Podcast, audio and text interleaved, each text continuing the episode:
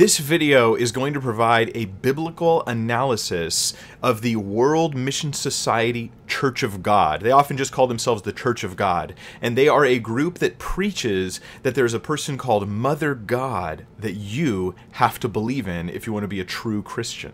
So, uh, the purpose of this video really is to help people who have been influenced by this group, or maybe you have a loved one who's been influenced by this group. And the help you need is real specific, right? You don't need someone to mock or ridicule or name call. You need someone to listen to the actual statements the group makes What's the propaganda coming from the World Mission Society Church of God? And then to analyze those things in the light of Scripture and in the light of logic. And that's what I'm going to do right now. Um, if you watched my first video on the World Mission Society Church of God, well, that has been taken off of YouTube because they, the group themselves, they found out about it. And it was causing members to leave the group because of the things I'm about to share with you. And they didn't like it. So they filed a copyright claim. Now, that's still unresolved. It might get back up, it might not. I, I can't predict the future there. And so uh, this video is going to give you not only the content I shared before, but even more content. However, I have to strip this video entirely of screenshots and video captures from content produced by the group because then they can file another copyright claim. Even though it's fair use, uh, it doesn't matter. They'll they'll file the claim, and I don't want to get into legal just difficulties and drawn out legal trials that would potentially uh, come as a result. So, this is where you're going to find out what ruffled their feathers so bad that people from the group had to leave and they went ahead and filed a legal complaint against my last video. So let's get started. The uh, the World Mission Society Church of God. That is the group that we're talking about today. And this this is not their logo. No, this is a picture of the Sydney Opera House, but it looks a lot like their logo. So you can see, just imagine their logo here. I wouldn't want to get a copyright strike for using their logo. Um, they're a growing religious group. This group actually has over 2 million members, close to 3 million members now, and they pretend to be Christian, but in reality, they teach about someone called God the Mother, and that you, listen, you have to believe in God the Mother in order to be saved. Now, in reality, God the Mother is a 74 year old Korean woman who lives in South Korea. This is not her. No, this is not her. Her name is Zhang Giljia, and you can look her up online. Just type in those letters you see right there. I wouldn't want to put a picture of her up because I don't want to get sued for those things. Now, what bothers people is this. They'll they'll they'll approach and they target college campuses and they're they're specifically targeting uh, rich Americans. That's their target group right now, and they go to you on your college campus especially and they say things like have you heard of mother god have you heard of god the mother and you're really thrown off. And this wouldn't really bother you too much, but what bothers people is they use the Bible to try to prove that God the Mother exists. And that's what we're going to do is answer those biblical passages they take out of context. We're going to deal with that today. And if you're part of this group, know this. I'm not making fun of you. I'm not attacking you. I'm giving you a lifeline. I'm trying to help you because you've been lied to about the Bible and I'm going to show it to you. Don't take my word for it. Just listen to what I'm sharing today and consider these things, think it through, and you will see it for yourself. You'll see right through those lies. So, uh, what I'm going to do is I'm going to share information from a World Mission Society Church of God propaganda video. This is not one of their propaganda videos. Um, this is a video of a squirrel eating stuff, a baby squirrel. Um, but the thing is, I can't show you their video, but I promise you I'm quoting them accurately, and I'll put the link for their video in the video description here so you can go to that link. I can't guarantee they won't take it down later to avoid people getting to click my links uh, because they seem to have taken notice of me. But this stuff is in their video. I'm faithfully representing their content. And here's some specific claims they make in that propaganda video that I've linked below. They say, let's take the first two claims. They say, and I quote, children can only have life if there's also a mother because it is the mother who gives birth. Okay, I would I would agree with that. Then, number two, their second claim is this the existence of a father naturally indicates that there are children. We would usually agree with that. Children can only have life if there's also a mother because it is the mother who gives birth. This is the claim that they make, and this is how they get you to start thinking that there's a God the mother. There's a problem with this claim. This is what we call an argument from analogy.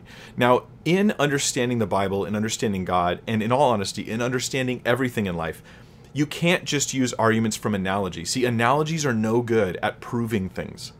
Analogies are no good at proving things. Analogies explain things very well. They they help make things clear. They, they're examples to explain what I'm talking about, but they don't prove things. So arguments from analogy, which is pretty much when it comes down to it, this is all that they have is an argument from analogy. This is this is their number one thing.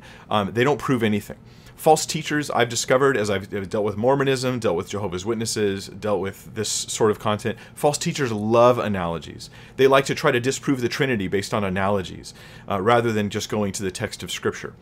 Um, so here's a couple questions. If this is true, if if God the Mother must exist because um, you know, children means that there's a father and a mother, and we're children, so then God must have a, be a father and there must be a mother as well. If that's true, if that's rational and logical, then it's also rational and logical that God must have a his own father, right? Because every father has a father, and every mother has a father and a mother. So where's God the grandfather? And then there has to be God the grandmother. Do you see the problem here? We can't invoke a deity into into Christian theology based on an analogy and not a clear teaching of Scripture. That's a very dangerous thing to do. Um, I mean, if, if I'm going to do analogies like this, I could I could do it this way. I could say, well, if if God the Father produced me, I'm His child, I'm His son, and sons are the same as their fathers as far as their identity. So that means I'm God. Well, I'm God, but it also means God is human. So God must be a man and I must be God. And, and this is this is called heresy, right? This is rank heresy, dangerous false teaching. But all I need to invoke my false teaching is a convenient analogy. So beware analogies. Analogies are good for explaining things. They don't prove anything. But there's another issue here.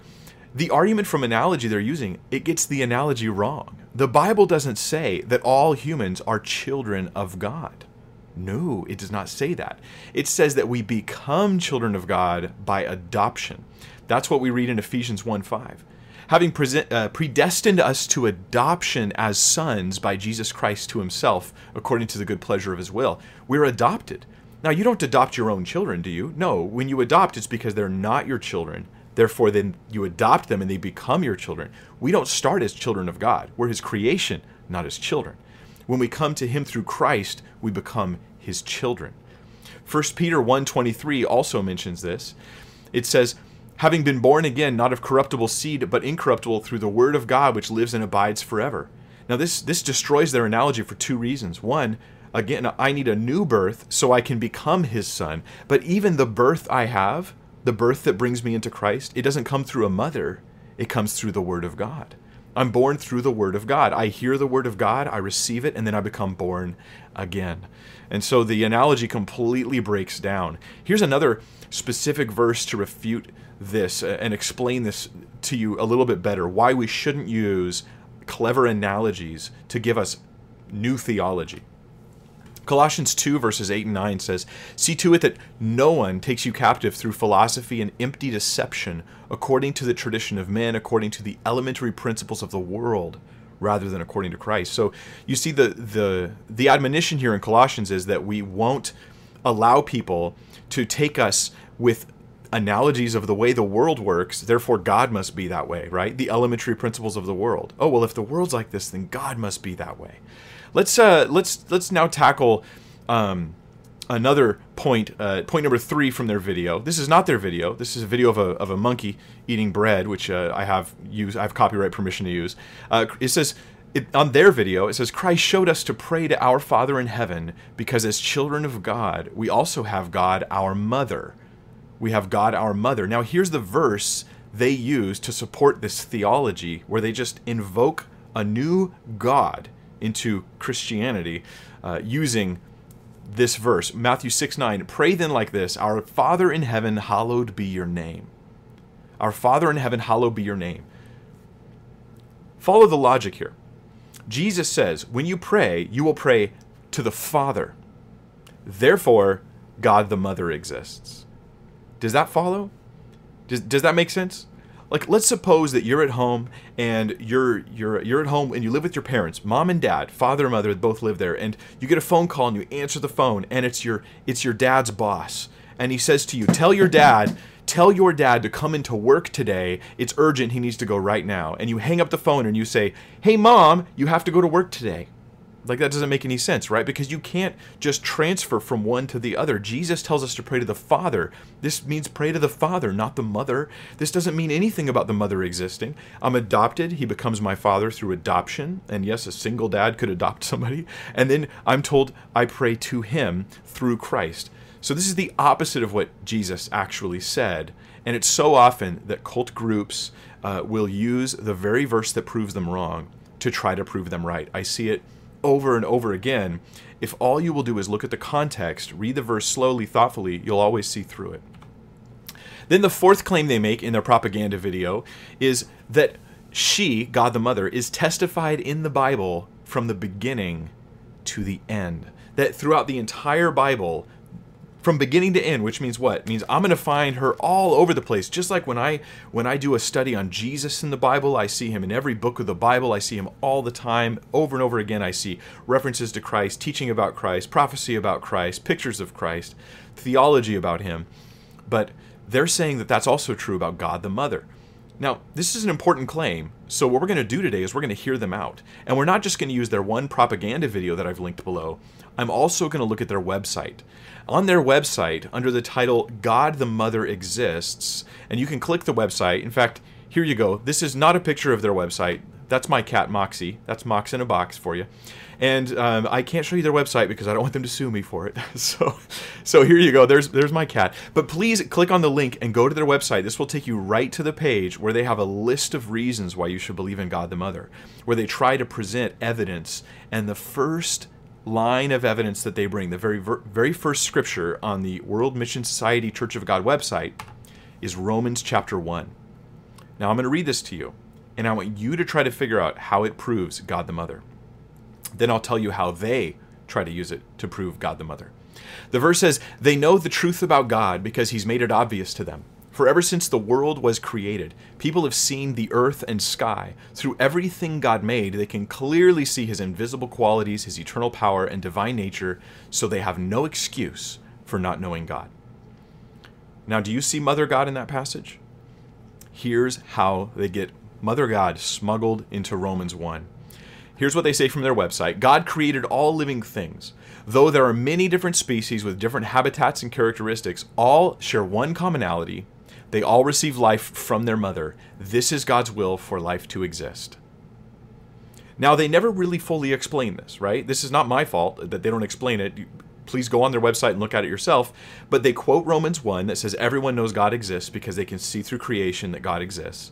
And they say, let's now now let's let's take this and let's turn it into the same argument from analogy that they had in the beginning, the same bad argument from analogy, and they say, hey, um, God made animals. Animals come from a mother and a father, and therefore God the mother.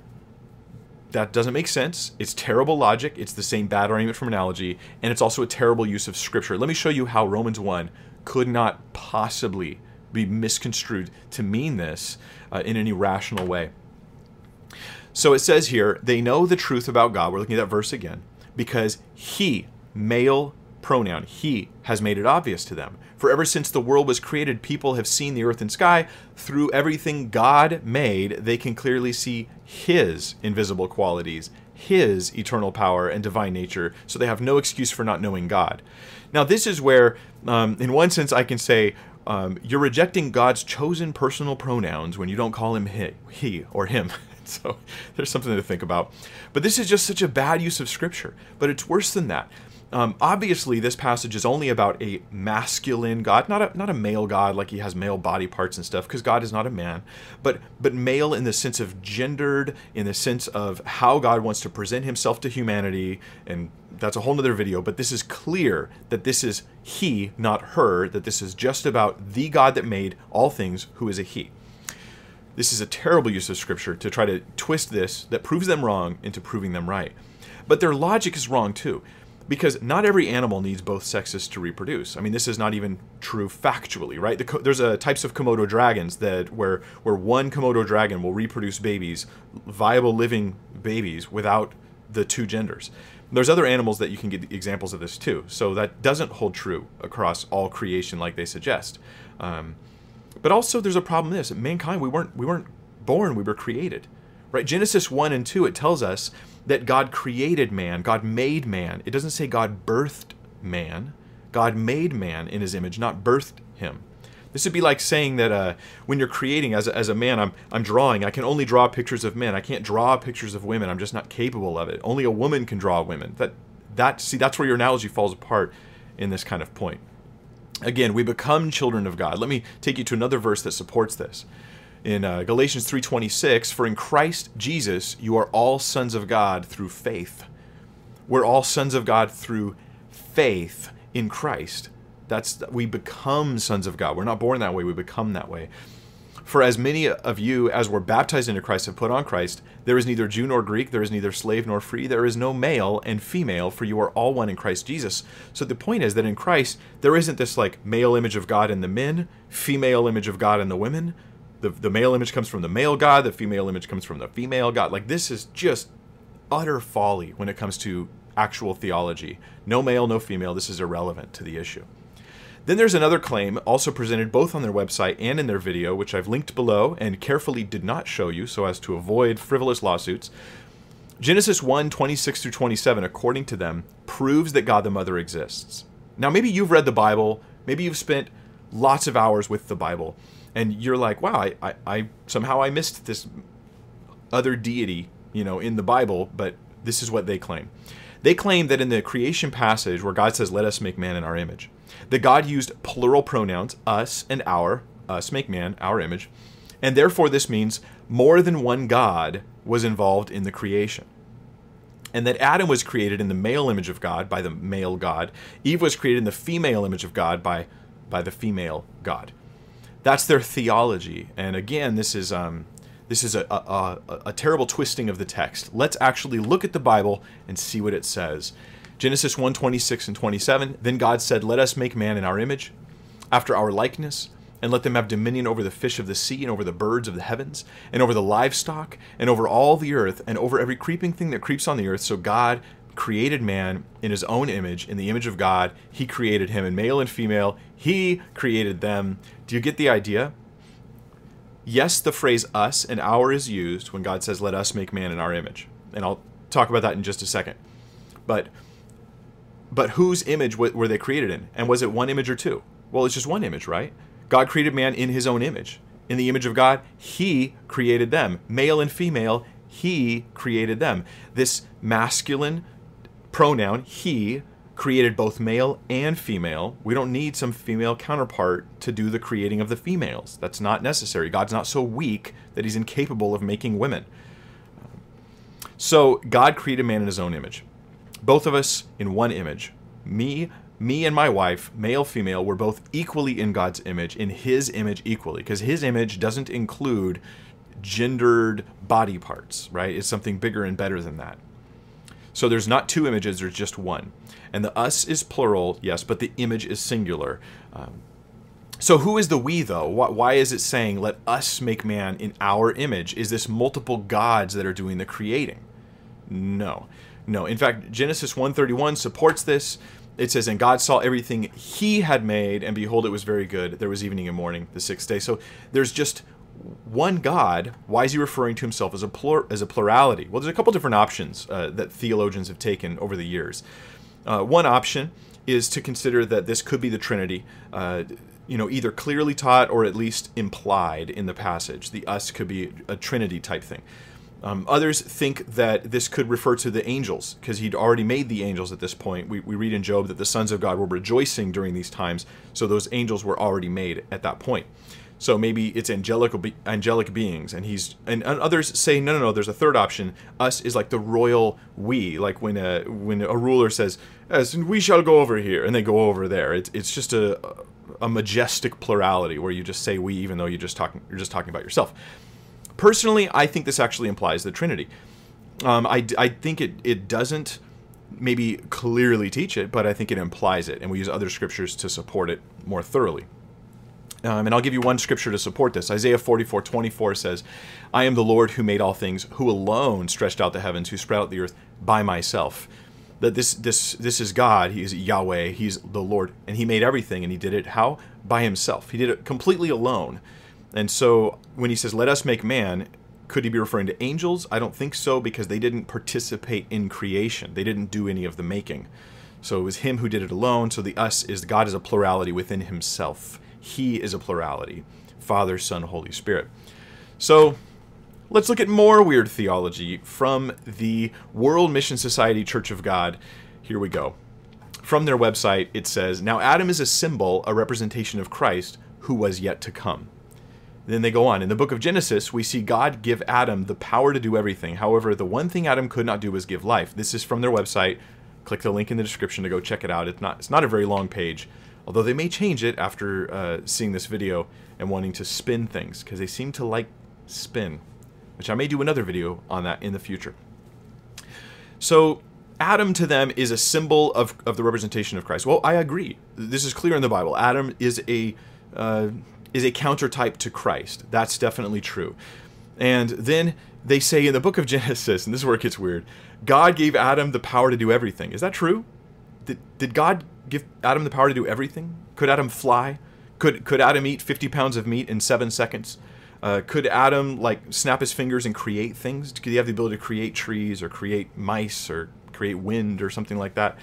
No, Adam didn't have the ability to do everything. The Bible says he had dominion. Dominion meaning he's in charge. Doesn't mean ability, it means authority, and there's a big difference between those things.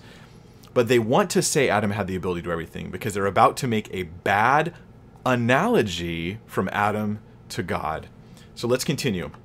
This is why he named his wife Eve, because it means life, right? And he called her the mother of all who live, since life only comes from the mother from a mother. Prophetically, God lets us know that even though God the Father exists, God the Mother is necessary for spiritual life, eternal life. This is so far off base, but I understand why it confuses people. But let me please explain to you why, if this has confused you, if this has tricked you, if this has fooled you into believing in a false God, then let me explain some things to you. First off, everything's wrong with this. We do know that Adam does represent Jesus, right? But Adam doesn't represent the Father, just Jesus. Think about that. Jesus and the Father are not the same thing. Jesus is not the Father, and there's could be a whole other video on that. That that's called either modalism or, or oneness and some different wrong teaching that goes on there. Um, plus, we know Adam. He could do lots of things, but he couldn't do everything. Um, couldn't create, for instance, couldn't transform himself into a hippopotamus, couldn't shoot lasers out of his eyeballs or, or, or cause tornadoes by wiggling his ears, right? None of that kind of stuff, right? Why do they say all this, right? They want to pretend that Adam represents more than he does so they can make Eve out to represent more than she does. This is another argument from analogy, which is pretty much their only thing that they do. How does Adam actually represent Christ? To show us that we don't need a, a female God uh, the way that Adam needed a female to produce children. How does he really represent Jesus? Well, Romans 5 puts, it, puts it this way Therefore, just as sin came into the world through one man, that's how he represents Christ. All of sin came into the world through one man, and death through sin, and so death spread to all men because all sin. For sin indeed was in the world before the law was given, but sin is not counted where there is no law. Yet death reigned from Adam to Moses, even over those whose sinning was not like the transgression of Adam, who was a type of the one who is to come. See, he is a type of Christ but not in the way that they're pretending. But the free gift is not like the trespass, for if many died through one man's trespass, much more have the uh, much more have the grace of God and the free gift by the grace of that one man, Jesus Christ, abounded for many. I think I got my words mixed up there, but you had the text on the screen to, to read it correctly. Um, so, what is it really saying here? Adam is a picture of Christ, in the way that you you you you have like an opposite image of something. He's the opposite of Jesus. They both are the same in the sense that Adam represents all of mankind. When he sins, we all fall. And Jesus represents all of mankind. When he dies and rises, we all potentially can be saved by looking to him. So he, he stands to represent all of us. But everything else is an opposite image. Adam brings death, Jesus brings life. Adam brings sin, Jesus brings righteousness. These are opposite images, and they're related specifically to the issue of salvation, and they have nothing to the issue of creation. Do you follow me here? Nothing to do with creation. The picture of how Adam represents Jesus has nothing to do with creation. It is only about salvation.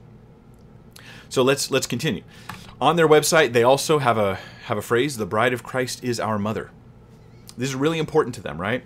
Because they told us that they have throughout the Bible, they have evidence for this God the Mother woman. So this is important. Well, they say that the bride of Christ, when the Bible uses the phrase bride of Christ, is referring to Mother God or God the Mother. Let's look at the text they use to support this. The Spirit and the bride say, Come, and let the one who hears say, Come, and let the one who is thirsty come. Let the one who desires take the water of life without price. What a hijacking. Okay, let me give you some actual theology from the Bible, right? The Spirit is not the Father. That's what they would say here, right? The bride is the mother, is mother God, and the Spirit, well, that that would be the Father, who is also the Son.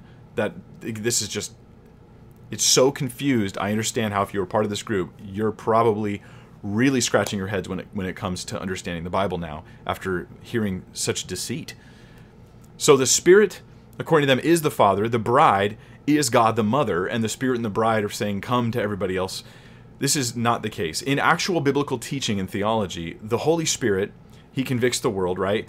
And the the action of the Spirit saying come is the Holy Spirit convicting internally in the hearts of mankind, being aware of their sin, being aware of God's righteousness, being aware that judgment is coming. Jesus talked about this and how when the sinner goes, "Oh, I need to be saved." That's the Holy Spirit working in their life saying, "Come, come, come." And then the bride is us. The bride are believers are Christians. And I can prove this to you from the Bible without any shadow of a doubt. The bride are believers. And how do we say, come? We, we preach the gospel. We go into the world and we tell people, come to Jesus, come be saved, come be forgiven of your sins, come be washed clean of all that you've done. And so we all say, come, repent and believe. Um, but they say, no, no, no, no. Um, they say, we're the body of Christ, we're not the bride of Christ. And since we're his body, we can't be his bride another argument from analogy. Uh, in reality, we're both the body of Christ and the bride. These are just different analogies for communicating different things. So let's look at the actual scripture, what it says here. Um, and first, let me, let me just say this before I move on. I, I can't pass this up, it's too important. If, if the bride is God the mother, and she's now getting married to who in Revelation? To Jesus, to Christ, the bride of Christ. But Christ is called the Son of God, the Son of the Father. So now God the Mother is marrying her son in their theology. That would be a weird kind of spiritual incest. I don't know what to explain about that. She's marrying her own son. And then who's God the Mother, this woman in Korea, the 74 year old woman, Zengil Ja. So she's she's come, but she was actually born from the children of her own creation, so she's her own grandma? Think about this for a second. This none of this works. None of this is rational. Um, okay, so let's move on though. Let's talk about the bride of Christ. Who is the bride of Christ biblically? 2 Corinthians 11 2. Paul writes to the Corinthians, I feel a divine jealousy for you, since I betrothed you to one husband to present you as a pure virgin to Christ. We're the bride. We're the bride of Christ. He's our future husband. We're being married to him. Yes, that's an analogy. Yes, that's but that's a biblical analogy. We're not making stuff up. In Ephesians 5:22, he says, connecting human marriage to this this idea of us being the bride of Christ. Wives, submit to your own husbands as to the Lord, for the husband is the head of the wife, even as Christ is the head of the church. The relationship between us is the same.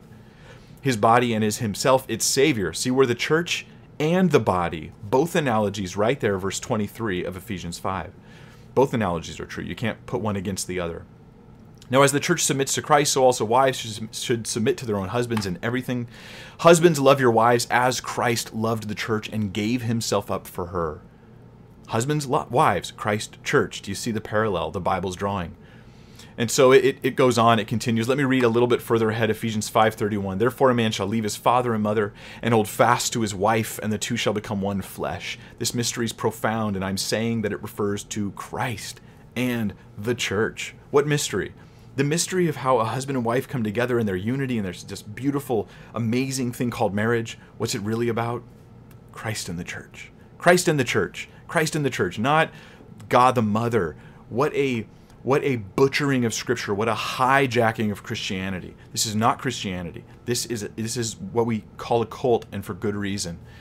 And so let's Let's evaluate now again the statement they made. From the beginning to the end, the Bible teaches God the Mother.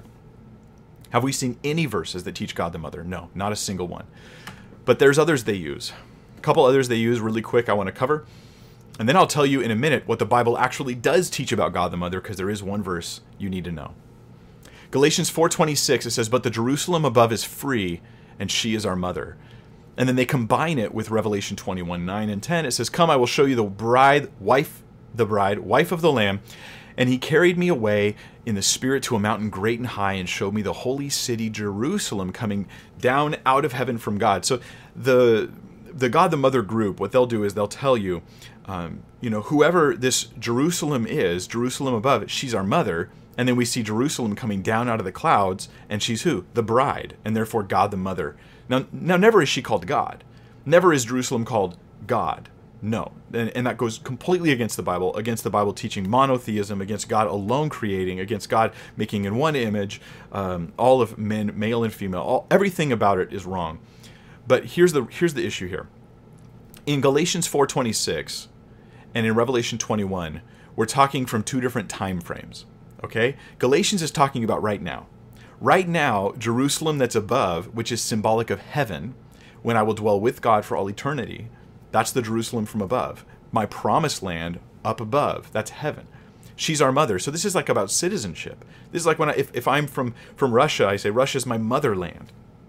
I'm not from Russia, but if I was, right? My, Russia's my motherland. So I'm she's my mother in that sense. Now Revelation flash forward thousands of years. Now we're in the time in Revelation 21 where God recreates the heaven, heaven and earth, and He brings heaven to earth and dwells on earth with mankind. Read, read Revelation, the last couple chapters. You can read about it yourself. And now, the dwelling place of God is with man. So this Jerusalem, this future destination, heaven, is now a present destination. So where am I? Where's the bride of Christ, the wife of the Lamb? We are in that city that we were waiting to go to at the moment. And so we have two different time frames, right? In Galatians 4, She's my motherland, uh, the place I'm, I'm going to one day. My citizenship is of heaven, it says in the Bible. In Revelation 21, it is my current dwelling place, and the people are called by the name of the city, just like uh, I, I, call, I call them the New Jerusalem, just like I would say, hey, Philadelphia, if I was surrounded by a bunch of people from Philadelphia, I could call them by their city name. In no way is this God the Mother. This is always the bride of Christ. This is always the case. So then there's another very interesting claim on the website because I'm not done yet. I want to cover every major claim they make where they try to prove this false god uh, into the minds of unsuspecting and often biblically uneducated people. Um, th- this is a warning, by the way. Don't be biblically uneducated. You're, you're easily swayed and easily tricked. So it says on their website uh, God grants us the promised eternal life only after we know and believe in God the Mother only, and here's the verse they use to support this. 1 John 2:25. And this is the promise that he made to us, eternal life. Does that verse say does it think about this? Does this verse say that God the Mother is the only path to eternal life? No. There's a promise, there's a he who promised it, and we get eternal life. Now you go read First John and you will see clearly that it's faith in Jesus that gives us access to this eternal life. It has nothing to do with God the Mother. Craziness. Now let me give you another scripture so that you can know that it is not only the mother that can give you eternal life. John 17:3 says, "And this is eternal life that they know you, the only true God, and Jesus Christ, whom you have sent." You is the only true God. This is the Father. If you read actually John 17, Jesus is talking to the Father. So he says that you're the only true God. All right? There's only one true God. There isn't there's there's one true God, three in one, right? But there's just one God. God the Mother does not exist. And who is it that gives us eternal life when we know them? It's not God the Mother, which is what they claim up above here. No, down below it is just knowing God the Father, Jesus Christ, whom He sent. That is eternal life. Hello, this is where the World Mission Society Church of God quite literally says the exact opposite of the Bible and then quotes the Bible to try to prove themselves right. Now, God the Mother, you might ask, is that is that concept ever actually in the Bible? And the answer is yes. It is actually in the Bible in Jeremiah chapter 7. It says here in verses 18 and 19, and it's not in a good way. It says, The children gather wood, the fathers kindle fire, and the women knead dough to make cakes for the queen of heaven and they pour out drink offerings to other gods to provoke me to anger. It is I whom is it I whom they provoke, declares the Lord? Is it not themselves to their own shame? If you have been worshiping God the Mother, singing worship songs, because this group does this, to God the Mother, you have provoked yourself to your own shame. God, He encountered a time when the children of Israel were trying to create a female deity alongside Yahweh, alongside God. They called her the Queen of Heaven and they baked cakes for her and they, they, they basically did for her the stuff they did for God. They offered worship to her. And God says, Ooh, it has it has upset me. It has provoked me, and you have made yourselves shameful in my eyes. This queen of heaven, historically, probably Ishtar or, or another female deity, um, she represented fertility and motherhood. And what does God, the mother, represent to you? Oh, motherhood and love and, and, and fertility and the production of children and all this sort of thing. This is this is nothing less than ancient paganism re like raising its head up again to to come in and, and get unsuspecting, biblically unaware people to draw away into lies and then to go and visit their their visit them in South Korea and give them lots of money and all that sort of thing. It is a very very twisted, wrong, and scary cult group. They also like to say that only the mother, only the mother can produce eternal life. Let me let me uh, let me quote the scripture to you. What it actually says: "For my Father's will is that everyone who looks to the Son and believes in Him shall have eternal life, and I will raise them up at the last day. Now, this is clear. The scripture is clear, right? Jesus is going to raise us up at the last day. Who? Jesus, not someone else. Jesus, right? It's the Father and Jesus are the only people in, uh, you know, in view in this passage. But what do they say about it? Listen to this. This is what their website says. Yet why did he delay giving eternal life until these last days? By promising eternal life at the last day, Jesus was letting us know that God the Mother, the giver of spiritual life, would appear in our time. What? Read this again. Where do you see God the Mother, the giver is the giver of spiritual life, and she'll appear sometime in the future? Okay, let me read it again. For, for my Father's will is that everyone who looks to the Son and believes in him shall have eternal life. Okay, I have to look to Jesus, I have to trust in him. And and, and Jesus, he's going to raise those people up at the last day. That's that's it. That's all it says. So why do they say this about it? Now, I'm going to give you four problems with their interpretation. First off, the life that Jesus provides is immediate. He, he says, You're going to believe in me and you're going to have life. It will happen right now. You've already got eternal life. In fact, that's even in the Greek, that's what it means. They would presently have eternal life, not a future thing. You've already got eternal life the moment you believe in Christ. And that life was was immediate. The resurrection, the raise you up in the last day, that's a future thing. So I'm already alive forever, and in the future I will get resurrected into a glorified body. That's the biblical teaching. Simple. Number two, they like to say last days in their interpretation of Jesus' words, but Jesus didn't say last days. He said, I will raise him up in the last day. In the last day. Not in the last days, not in some future time. No, there's one event, one resurrection event happening in the future time. That's what's being spoken of here. Um, they go on, though. So it's more than that. Third problem is the mother's assistance isn't needed. The Bible says Jesus will raise us up in the last day. That's it. Jesus alone. I'm, I'm going to raise them up. That's me. I'm going to I'm going to do it. He's not waiting on the mom. Hey mom, I need your help with this. Like this is this is not biblical. It's not true. Um, also, there's more issues with it. They say God the mother is the giver of spiritual life. And this of course is the fourth problem with it.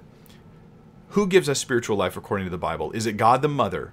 Is the mother required for life, as their broken analogy continually keeps saying to us? The Bible actually says this For as the Father raises the dead and gives them life, so also the Son gives life to whom he will. Mom, not required. The Father and the Son. And, and the relationship of Father Son is related to the incarnation of Christ, not some uh, some sort of weird father mother deity thing going on. Okay, so I think that I think that I've taken them out. Right? I mean, every point, every interpretation, every single thing that they've offered has been utterly wrong. It's been a lie. This is a dangerous and irrational cult. And so here's my my final I want to leave you with this thought. Do not neglect the Bible. Look, you didn't even need me to tell you they were wrong. If you would have just opened the Bible and read it in context and tried just tried to ignore, forget teaching, pretend like I've never heard any of that stuff. Let me just read what it says. then you would see through these fallacious lies. We've got to know the Word of God. God has given this f- for us so that we would be thoroughly equipped for every good work, so that we would know true doctrine from false doctrine. You need to read the Bible. I, I would love to help you with my videos online and my teaching content, and maybe I'll have some insights that you won't find on your own. But if you want to just know simple theology of who Jesus is, all you got to do is study the Bible on your own and you can get there. Um, it's a beautiful, beautiful thing. You've got to develop the ability to hear an interpretation of the Bible and to ask, does it actually say that? And then to look at it in context and try to figure it out. Um, and, and just so you all know, if you have a problem with my theology, if, if someone from the World Mission Society Church of God watches this video, I would love to talk to you about it. I'll even debate you friendly and cordially.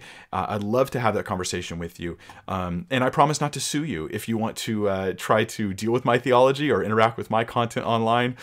And in the future, I do plan on making more stuff because there's a lot more to know about this particular group. There's also about Christ Ahnsahnghong, the founder of the group, who said he was Jesus returned. Uh, more information about Zahng Gil-jah and her multiple marriages, and more about the tactics and deceptions of the group and how they misrepresent themselves with their web. Go look at their website. It's all about how glorious they are and how much volunteer service they do. You wouldn't even know they were a cult group until you really dug, because they're trying to put up a Pharisaical whitewashed wall up in front of you so that it will look nice from the outside. The truth is something very different. Finally, I'll say this. If you have, have escaped from this group and um, and you want to share some of your story, I'd love to have you send me a message and tell me your story. I would very much love to read about it and find out um, how how they got you, what you found out when you were in it, what led you out. I'd love to hear your story. Thank you guys so much. i am Mike Winger, and this has been uh, one of my theology and apologetics videos. I'll be back to live streaming in a couple months after after uh, my channel's permitted to do so again because I'm still suffering the consequences of the World Mission Society Church of God uh, filing a legal complaint against me for analyzing their teachings, which I think says something.